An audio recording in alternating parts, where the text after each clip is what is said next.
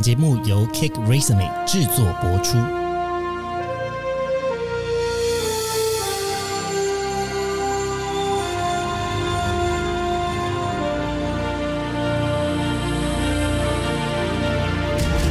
欢迎来到职涯探险，我们将固定在每周分享职场与人生的真实现场，图鉴各种职场生活丛林中的经验故事。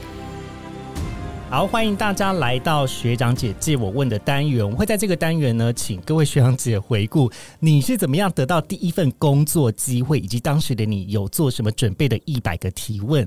那今天呢，非常开心邀请到我们 Cake Resume 的工程师 Ryan 来当我们的来宾。嗨，嗨，哎，你自己尴尬什么意思啊？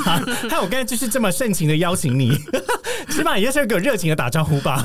嗨，亨利你好，大家好。好啦 r y a n 其实是一个比较含蓄的人啦。我想知道热情的 Ryan 是怎样。我觉得刚那样好像已经差不多到顶了、我刚才是有点太压迫了吗？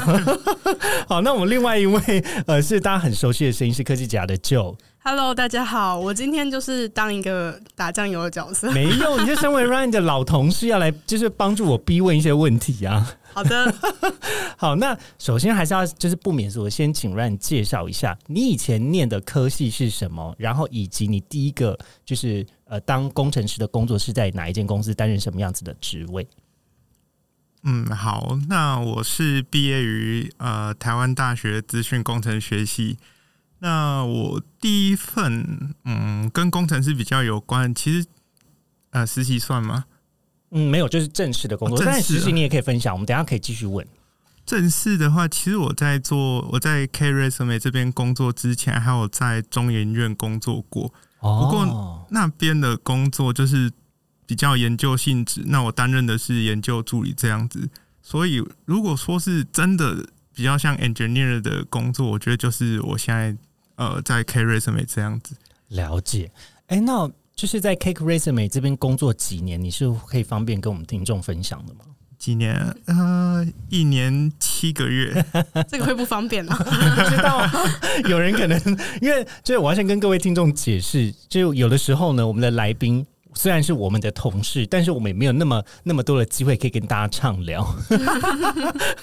可是是也是为了希望可以保留一些蛮真实的互动，所以才在节目中就是一起跟听众们分享啊，懂了，假装不认识嘛。对呀、哦这样子才有拆，就是拆礼物的惊喜感啊！不然所有东西都已经知道，都已经 say 好了，那节目听起来就不会精彩。学到了，对呀、对呀、好啦，那我们回到 Ryan 身上，当初呢，你在台大自工的时候，你就决定好你的工作是要当一个工程师吗？嗯，对，这样讲这个问题好奇怪哦。好啦，应该是说，呃，大部分的人呢，可能都会想象说，我的就读科系跟我毕业后要选择的工作是一样的。嗯，可是当然，工程师他也分非常广泛的领域，然后就是各式各样不同的领域都有。嗯那当时你是怎么样抉择，以及现在你在 K g r a s m e 的工程师的这个领域范畴是什么？可能要跟我们的听众先大概解释一下。哦，那我先说一下我在 K Resume 这边做的事情好，我主要做的是 Web Front End 的部分。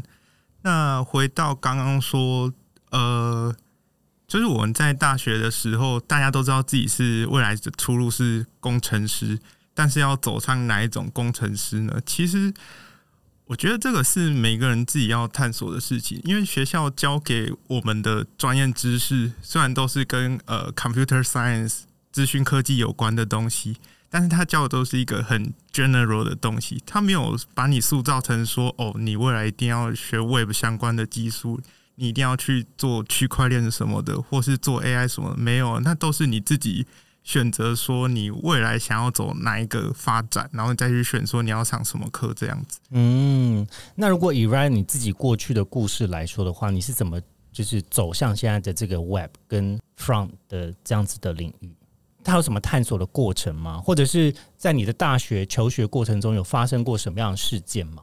比如说像之前我们的来宾呃周或者是 Mike，他们就分享说，可能是参加营队的时候啊，嗯，或者是大学的时候的某一堂课，突然得到就是哦被闪电打到般的启发，没有，这是我讲的啦。但是他们的眼神给我的感觉就是说，哦，突然就是有一个灵感，而且他就追寻了这样的灵感去探索。呃，我现在会做跟未来有关这件事，其实跟我的大学老实说没有太大的关系，哦我反而是在进大学之前我就喜欢做网页这件事情。哦真的吗大学以前，对，然后因为这件事情，我就觉得说，哇，写程式感觉是一件很酷的事情，所以我才我应该是先有一个目标，才去选我的科系，这样子哦，可能比较倒过来。了解。那所以在最早最早的时候，你大概是从什么时候开始发现你喜欢做网页设计啊？哦，那有回到很久以前，小学不知道大家现在还有没有这个东西，就是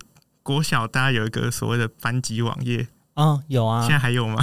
有啦。我以前有用 FTP 做过我那个个人网站、呃，对对对，差不多类似的东西。那在我小时候啊，呃就是那个 那真的蛮小的欸，有三点五磁片的时候，哎、对，大家不知道有没有听过 Front Page Dreamweaver 这种东西？嗯，有，嗯，有有，那举双手。就是从那时候开始，会觉得说，哇，做这个东西好酷哦！就是我做的东西，大家都看得到，嗯，而且这个东西其实我不太需要什么美术天分啊。当然啦，现在的网页当然多多少少都是要设计师帮助这样子。不过这个东西，就算你完全不会美术，你也可以把你做好的东西分享给全世界的人看。哦，所以其实，在 Ryan 的心中有一个希望可以让大家看到自己的作品的欲望。因为我我是我觉得我算是一个蛮喜欢创作的东西。我小时候可以自己一个人窝在角落玩积木玩一个晚上，然后就是做一些我觉得很酷的东西出来。哇，你当时用的积木是像是乐高这种积木吗？还是它比较更就是没有凹凹凸凸，没有办法组合的？木头积木，对对对，传统的或是积木塑，胶积木？这这个我真的不知道。那为什么要仔细？detail 为什？么要仔细探究积木的特质？没有，我只只是想要顺便跟大家分享一件事情是，想讲你自己的经验，对，是不是其实我想要接我的 我的故事。哦，我个人呢，就以前有用地上的巧拼，然后盖过一一栋房子。然后这个故事就是快速讲完，就是说，简单来说呢，从国小的时候我就跟我爸争取隐私权相关的哦，就是权利，然后我爸就很生气的问我说：“你才国小三年级，你就知道什么叫隐私权吗？” 然后我就跟他讲说：“ 隐私权就是在自己的空间可以做自己想做的事情。”然后当然，我爸是一个比较传统的男性，他就会说：“有我在的一天，这个陈家的门都不能关，因为房子是我买的。” 所以我就在我的房间用地垫又盖了一个房子，而且有门。哦，还可以盖出门来啊！对，然后我就可以躲进去里面。好有才华哦这。个我觉得，当我爸妈看到的时候，应该觉得疯掉吧？这个小孩到底有什么问题？他觉得说这个小孩也太难搞了，为什么要自己在自己的房间盖一个房子？好，我的故事结束，回到 Ryan 身上来。是呃，刚刚有稍微提到这个 FTP，有需要跟我们的听众大概简述一下 FTP 是什么吗？还是当时的网站技术跟现在网站技术有什么差别吗？FTP 是什么？就是一个帮助你上传下载档案的，你可以把它说成是一个工具好了。那、当然了，现在网站的技术，你一定还是要把你的档案上传到某个地方。嗯，只是那个储存的位置从某个地方变成了云端，以前是买一个空间这样子吗？呃，以前的话，主要就是某一台机器，那每一个使用者都会要看那个网页的人，都会去那个机器要资料来看。那现在那个机器随着产业的规模变大，用户的量变多，那个机器通常不会是你自己去营运的，你会把它托管在一些 cloud service 上面。嗯像是常听到 AWS 或是 Google 有自己的 Cloud Platform 这种东西。嗯，大家有没有发现，其实 Ryan 是一个非常会比喻的人？我记得他在科技职涯当中呢，用哈利波特的比喻这件事情，就是 分灵体的比喻这件事情，我也是觉得非常的令人惊叹。想说 Ryan 在每个节目都要被称赞一次，很会比喻这件事。没有啦，我是真的觉得他很会讲白话，就是用虽然自己有自己的特殊的专业，可是他也很努力的想要找到比喻的方式，让不了解呃可能城市语言的人可以比较快速理解那个情境，我觉得是蛮有意思的。如果请你回顾过去在大学中呢，有没有一门课是让你觉得印象特别深刻，甚至到你现在的工作中，其实你是觉得还好那个时候有认真上这一门课？呃，我觉得嗯，印象最深刻其实是大一上跟大一下，其实是两门课。大一上有一个计算机城市设计，那大一下有一个资料结构与演算法。这两堂课可以说是呃，资工系它的精华中的精华。那为什么会觉得印象深刻呢？其实它，因为我是一个到大学进了资工系才开始写程式的人，我的那个 mindset，我的想法、思路的方式，其实还没有转过来到用一个写程式的人的想法去思考问题。诶、这个该怎么说呢？举例来说好了，大家应该有学过代数，什么 x、y 啊。我想说，很多人一开始学的时候，应该很难把一个问题的描述转换成 x、y 的等式吧？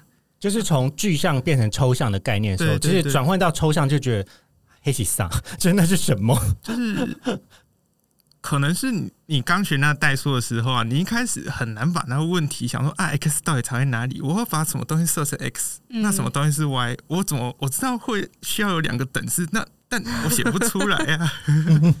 懂，完全懂。嗯，这就是我以前我自己觉得我数理学不好的原因，因为我常常会很追根究底的说。他到底在干嘛？我如果不知道他在干嘛，我就没有办法运算。可是我的朋友都是一直跟我讲说，你就把习题算完，你就把辅助教材算完，你就去考就对了。然后，但是呢，我就是没有办法理解，所以我就会陷在那个其中。不管是物理或化学都是这样。那更不要讲数学，其实我觉得数学更抽象。嗯因为数学相较于物理化学就是一个，就你只知道它是可以被验证，但是你在验证什么，你常常会有一个非常大的问号，想说为什么我们要去验证一个不知道的东西？所以当时我很困扰这件事情。可是这件事情到我念了大学之后，有一个非常大的改观，也就是呃，大学的某一些，比如说像统计课，可以用计算机来这个解题，就我不用真的去算了，我只要呃具有那个概念就好，不用真的去算出那个答案是什么的情况下，我统计就九十分一百分。突飞猛进。对对对对对，所以我觉得可能也要经历某一些，就是能够去消化抽象概念，跟嗯就是要有一个这个不管是结构上面的转换吗，或者是一种更高层次的理解才有办法。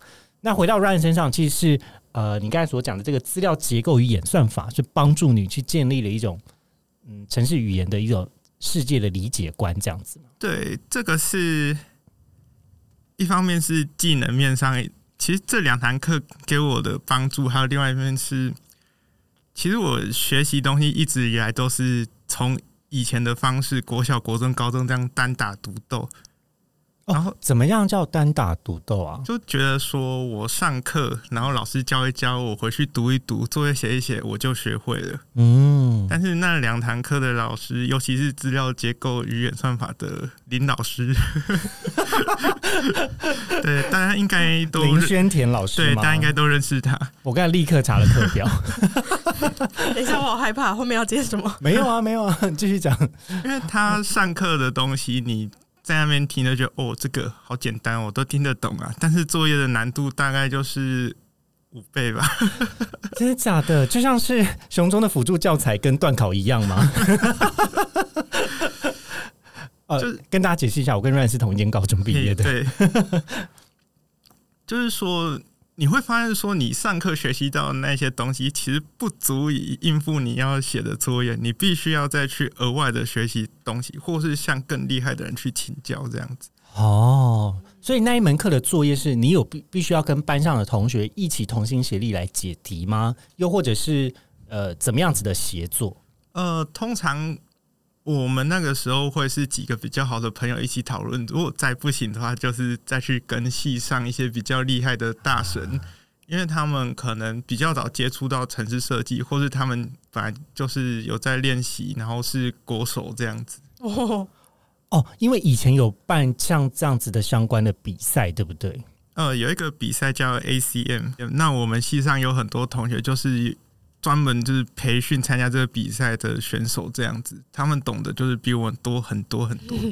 嗯，那可是你可以大概比喻一下，就是懂城市语言的人跟不懂城市语言的思维会差在哪里啊？比如说，像我就是一个彻底不懂城市语言的，以前就只有计算机概论，可能大概知道语法有什么，会写简单的递回圈，呃这样好不好已经蛮厉害的啊！他这样已经不是了吗写？什么写什么？可是高跟我讲吧，跟我可是。高中就有这种东西啊，就高中计算机概概论是你没有写出这个语法，你没有办法下课，所以你知道我抄抄同学的。为什么高中会有计算机概论？我哪知道熊中为什么会有这种东西啊我？们也有哎、那你啊啊，哦我们以前教室教是老选修吗？呃，好像都有上啊。对啊，都我没有选修这种东西。都会上。好好，那嗯这个好像有点太进阶。请问懂了城市语言之后，思考世界的架构会不一样吗？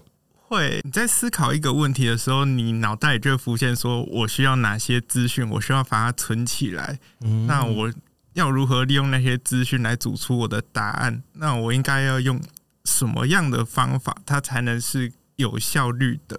简单来说呢，我觉得透过 Ryan 的比喻，比较像是我们一般用肉眼看世界，跟假设你有个显微镜可以看世界，那你就会知道背后的组成跟元件有哪一些，跟它们如何被运作的。那当然，大自然的东西是自然而然的运作，你不用去管它。可是我们今天所看到的网页呢，背后有很多小元件，比如说网络要下载这些东西，这些东西它的原本的架构是什么？文字跟图片要放哪边？那呃，就是可能有一些这样子的理解架构之后，你在思考这件事情的层次就会不一样。所以是说会习惯性的去拆解，然后把元素记起来，这样吗？可能去推算它背后会用到什么东西。嗯，我这样的比喻你觉得 OK 吗？就像他现在正在思考中、哦 c o m p u t i n g 我我觉得好像有没有一些不没有一样很精确。是有点像是说，你能够比如说看穿手表背后的齿轮的运作嘛，就是时针是怎么动的，为什么分针会动这种，是吗？比较不像是看穿它的原理是什么，而是看到这个问题，我比较容易剖析这个问题，我应该要怎么解决。那通常你看到问题会是什么？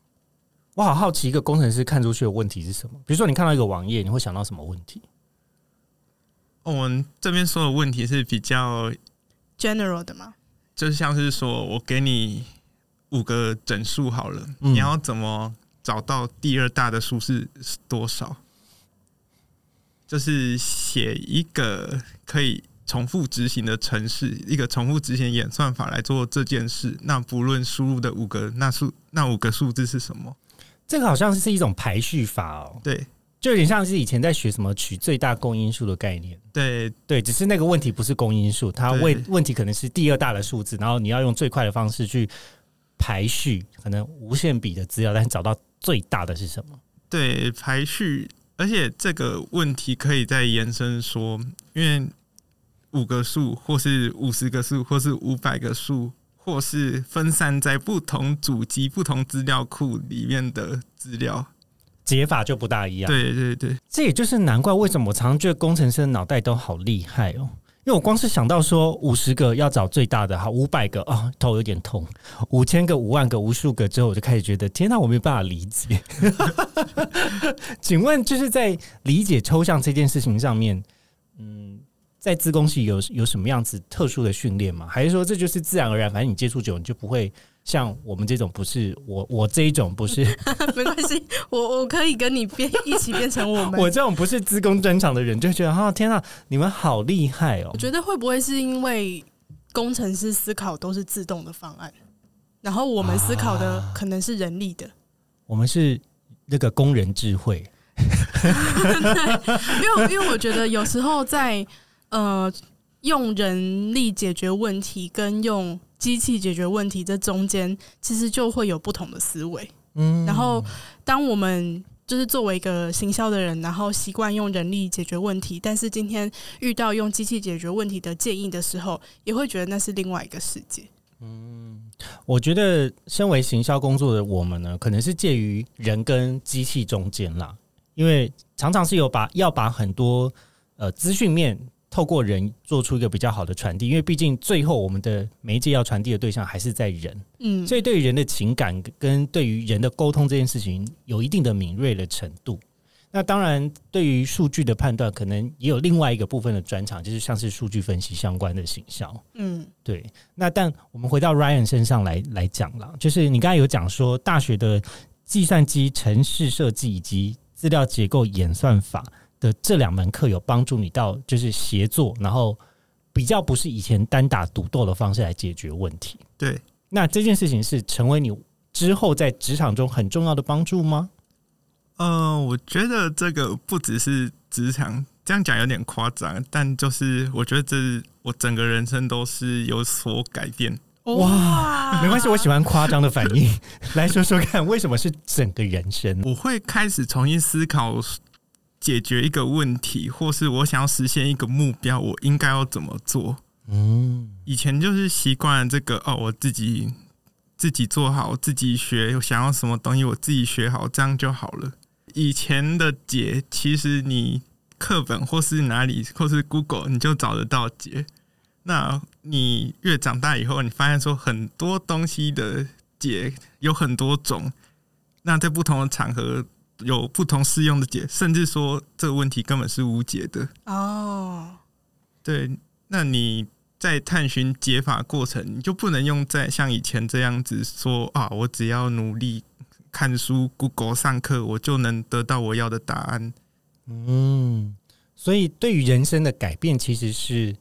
不像以前比较是单一的思维或是线性的思维，事实上是更有更多的可能性。包含你在思考人生的选项的时候，你会用这样子的世界观来解读。对，我觉得有一个，嗯，对我来说改变很大的，就是去多听别人怎么想，别人的看法是什么，那别人的经验是什么。他可能不会给你到一个直接的解，但是他可以给你一个方向。嗯嗯，哇，我觉得这样子的回馈。我还蛮讶异的，因为啊，我以前呢，我的室友就是也是资工系的同学，可是我们就是常常在宿舍，我们彼此都不理解彼此在忙什么。他只有觉得说，心理系的学生到底没有在念书，为什么每天一天到晚在思考一些很玄的问题？但通过刚才 Ryan 呃 Ryan 这样子的分享，其实我觉得，其实跟心理系在解决同样的问题。也就是站在不同的位置，会去听看看别人如何去解决，至少在背后的大概念上是如此。嗯。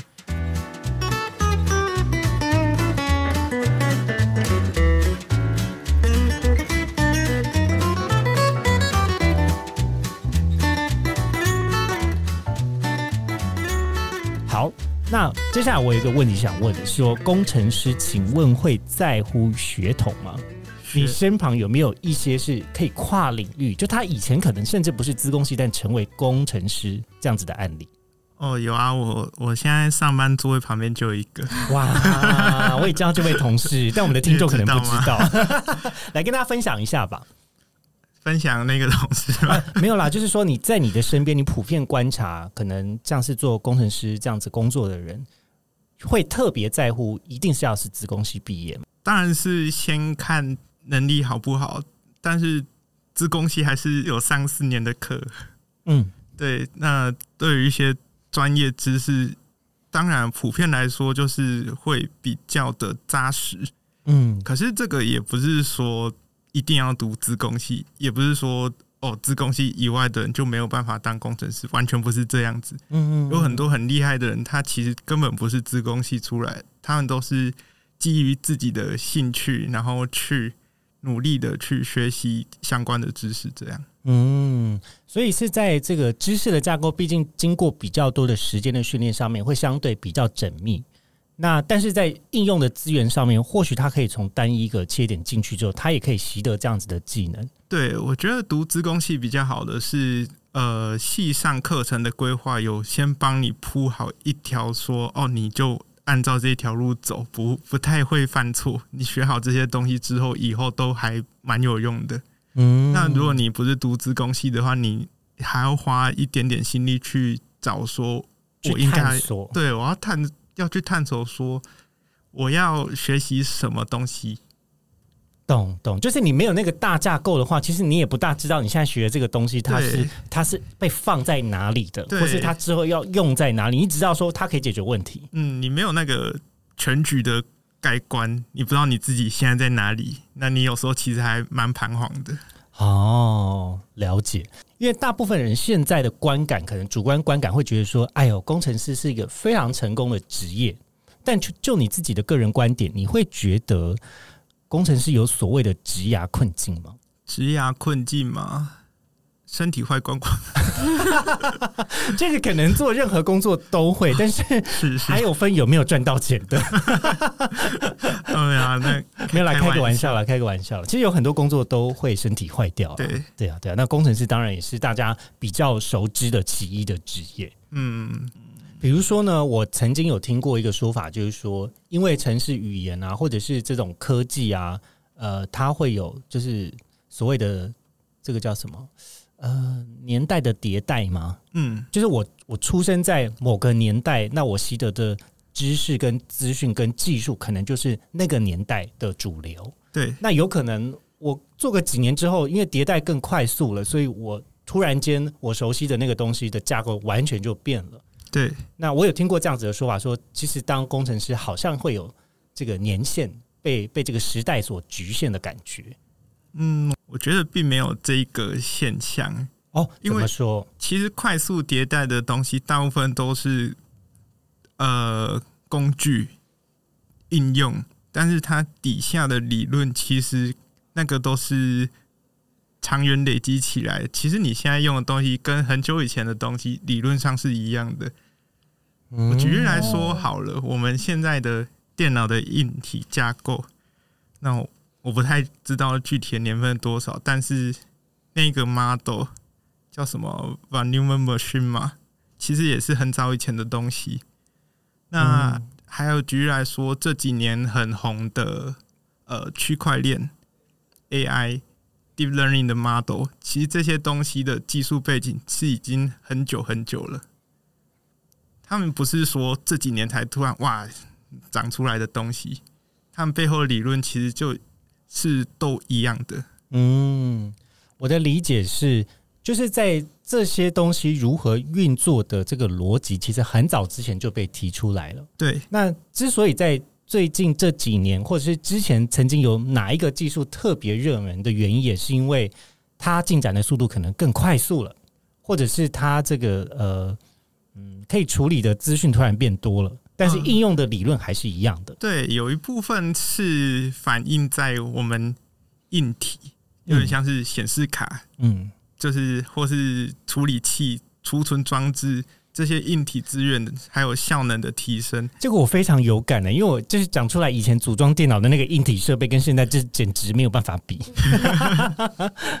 啊，对不起，你继续讲，没有 被我打断了。因为硬硬体的效能提升，可以让以前一些我们觉得做不到的事情轻易达成，所以又造就出这些技术的突飞猛进。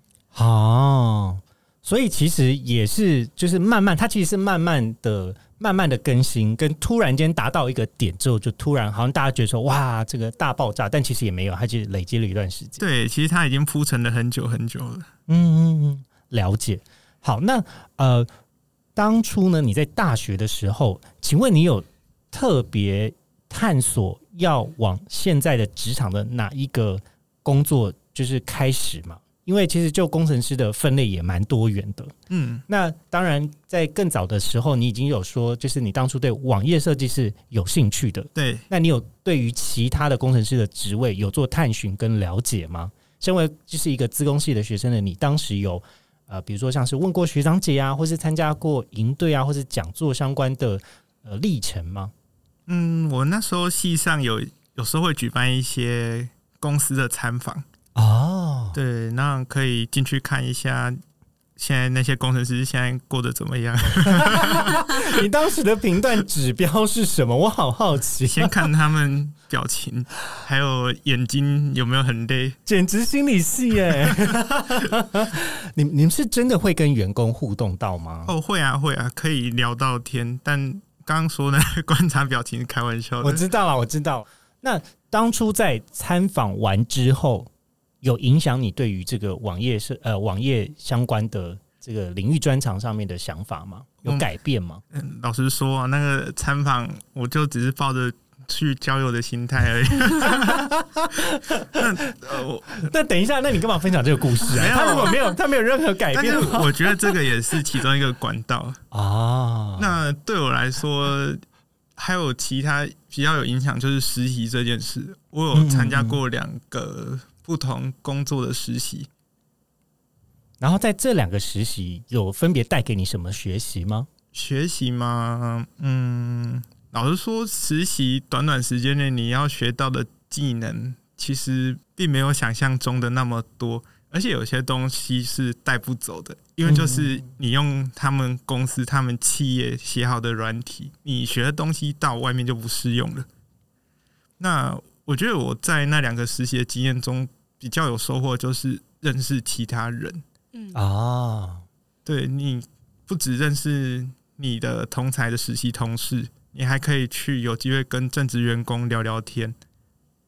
那问他们说：“哎、你们是怎么怎么踏上你们现在这个工程师职涯的路途？你们是什么样的因缘机会来到这里？”你还记得就是哪一些话影响你很深吗？因为现在你其实也是站在一样的位置，在跟我们的听众分享说你是怎么踏上工程师之路的，只是他可能出现的没有你想象中的那么那么久，就是很快就发生了。但你也不要有压力啊，因为我觉得每个人都会有不同的人生路径啊，嗯，可是呃，你就分享你所看到的东西就好。我有记得有一句话，但虽然说这跟我的工程师职涯没有任何关系，但是我觉得对我的人生还蛮适用的。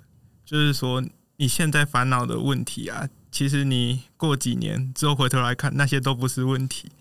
嘿，举个例子，举个例子，会有这样子的感受，你会觉得哦，这句话讲的真对，应该是有一些故事。嗯谁跟你讲这句话的啊、你怎么接触到的？一个实实习的正职工程师，在我在实习的时候遇到的正职工程师。那你当下听的时候，你就已经有觉得很有感了吗？还是是真的发生了什么事情之后才觉得，哎、他讲的是真的？其实我在大学期间，虽然我是在已经就是读职工系，我也想说我未来确定我想当工程师，但是说真的，没有人知道自己的选择对不对，也不知道自己该往哪里走。我就只有一个远远的目标，叫做我想当工程师。嗯，虽然在旁人的眼里看起来很具体，但是对你来讲蛮遥远的。对啊，在旁人眼里，哦，我已经就是在对的科系，在对的路上。但是说真的，我不知道我应该走哪一步才是对的。我走这步是对的吗？还是说这对我完全没帮助？你是说成为工程师的每一步不知道是不是对的，还是说哦成为工程师本身就已经不知道？，我光哦是、那时候我光是上系上的课必修，我就开始怀疑说，我真的有需要每个礼拜一三下午在这边三个小时上微积分吗？我刚本来想说那个最后课程名称会不会讲出来，就有点紧张，然后还真的讲出来。对，这个要消音吗？呃，不会啦，我因为我身为理工学院的我，我心理系在理工学院上那个三学分的微积分，我也是觉得好痛苦。我也很痛苦。就是当下就怀疑说，我学这些到底有没有用？知识学习的过程本来就会有它本身的挑战，对，但到底要怎么样应用，我想也是蛮多学生，不管你是不是在你想要就业的那个科系上，对，其实光是你在这个科技上，你就会有这样子的疑惑，更不要讲说，那你现在不是在一个你想要进去的领域，然后你还在练另外一个领域的学生，那可能会有双重困惑。嗯，嗯，对啊，对啊。但我觉得 Ryan 讲这这个观点其实是也是蛮重要的，因为就像当时的我在心理系的领域，我我个人觉得非常有热情，可是我也会怀疑说，我有办法做到像他们这样吗？就提出心理学理论的这些大师们，我我有一天可以成为这些人吗？还是我就只能做一些很琐碎的研究？就是自己会怀疑，那我到底要走向何方？心理学领域这么广泛，我当时也是这样怀疑我自己的。嗯，呃，我想说的就是结合我自己的这些经验，还有刚刚说的那句话，就是说你现在烦恼的，过几年来看都不会是烦恼。那我主要想表达是说，我们每个人其实都处在一个很迷惘的状态，永远不知道自己现在到底做的事情对或不对。可是这个其实根本不重要，就做吧，对，你就做吧。那过了几年之后，你会发现说，哦，有些东西它真的是一个点一个点连成一个线连起来了。那就算它没有连起来，那也没关系。我觉得 Ryan 的回答我好喜欢哦，就是很有哲理，但是蛮务实的，而且给人有一种踏实的安全感。那是因为 Ryan 这个人吗？我不知道，我突然觉得好感度有加分，令人安心的 Ryan。如果呢，哪一天你不做工程师的话，那你有可能会做什么样子的工作呢？你有想过吗？老实说，没有想过。呃，如果我不不，你是说我就丧失了所有工程师的技能这样子吗？还有也没有啦，或还有完整的资讯你，也可以开启某一些副业，哦 或是有一些新的领域的尝试，但是不是工程师相关的话，你会想要就是做什么工作吗？哎、不过我有一个好奇的提问，就是 Ryan 当初选择工程师有任何客观的考量吗？除了你主观就喜欢以外，还有我擅长这个，因为通常我们在问这一题的时候，其实都有点是想要问说你心之所向，就是今天撇除你需要生存下去的这些客观需求以外，你有没有其他想做的事情？比如说，像我有个同学，他念国贸，但是他其实想做的是时装设计师。嗯，然后现在三十六岁，他也是没有当时装设计师。我就这个朋友会听这一集吗？嗯，我就跟他讲说，你要快一点哦，TikTok TikTok，时间正在流逝。我的心之所向吗？我觉得我想做的事情就是我把我创作的酷东西分享给别人看，就这么简单。啊，所以如果不做工程师，那你有可能在做其他酷东西，像是装置艺术。没有，我我觉得我不擅长艺术的东西。不过我可能会以另外一个形式，我还蛮喜欢数理科学的东西。那我也同时喜欢把那些东西的美分享给大家。所以我想，我应该会成为类似创作者，或是像是拍 YouTube 影片的概念，去分享那些知识。哇，这就像是你昨天在线洞里面的那个图，就是也是用数理相关的科技运算出来的，对不对？昨天就是我看到 Ryan 的在线动上面分享一个蛮可爱，就是会旋转，然后有小精灵的这个现实动态。然后他就分享说，他就是利用 Canva，然后做出了这个东西，然后我觉得超美的。其实、哦对其实不是 Canva，要不然是什么？对，对不起，我讲错了是 Canvas，那个是网页的一个东西。啊，Sorry 没。事没事，因为我觉得很多数理的背后其实有很多故事，很有趣的东西。举例来说，星座为什么会有星座？从古希腊罗马那个时候，他们是怎么去做占星这件事？那还有像是我现在用的 Google Search，那我按下搜寻的时候，到底背后发生了什么事？你想要更用更具象的方式，但是又兼具美的形式来展现。呃，我想要用那种大家都听得懂，然后觉得很有趣的方式，然后去欣赏这整件事情，因为他说真的就是设计的很漂亮的东西。嗯，哦，好感动哦！对啊，好开心，就是可以从他的访谈中听到这样子的描述。我想到之前有一个故事，就是我之前去高雄的美术馆看一个展，然后那个展是某一个人的收藏，然后分享给大家看。那其中一个东西是一个裸女的躺着的雕像，那大理石。那我一开始就是看过去，我的心里就是哦，裸女雕的不错哦，大理石。然后 这个语气有点奇怪。不会啦，我也会这样想啦。身为一个男同志，我会没有没有，这样想。就是雕的不错，它的线条都雕的蛮好的。我超爱看就是这个石雕，因为我觉得硬的东西要雕出软的呈现是非常困难的，嗯，包含那个肢体的动态跟那个流线感是困难的。嗯，哦，没有，我想说的是，我那一天还有遇到另外一个人，他呢，他有在跟他朋友讲解说这个话到底是什么什么我然后我还有去请教他说啊，这个是背后有什么故事吗？结果他跟我说那个是呃四季女神吗？嗯就是黑帝斯他的老婆，嗯那他因为黑帝斯的一些关系，所以他必须一年有六个月必须待在阴间嗯，冥界啦，嗯嗯，他才能活得下去。这就造就了呃，世界有四季。哦，对，它不是说一个单纯的裸女，然后旁边有个葡萄，那个不是葡萄，其实是石榴。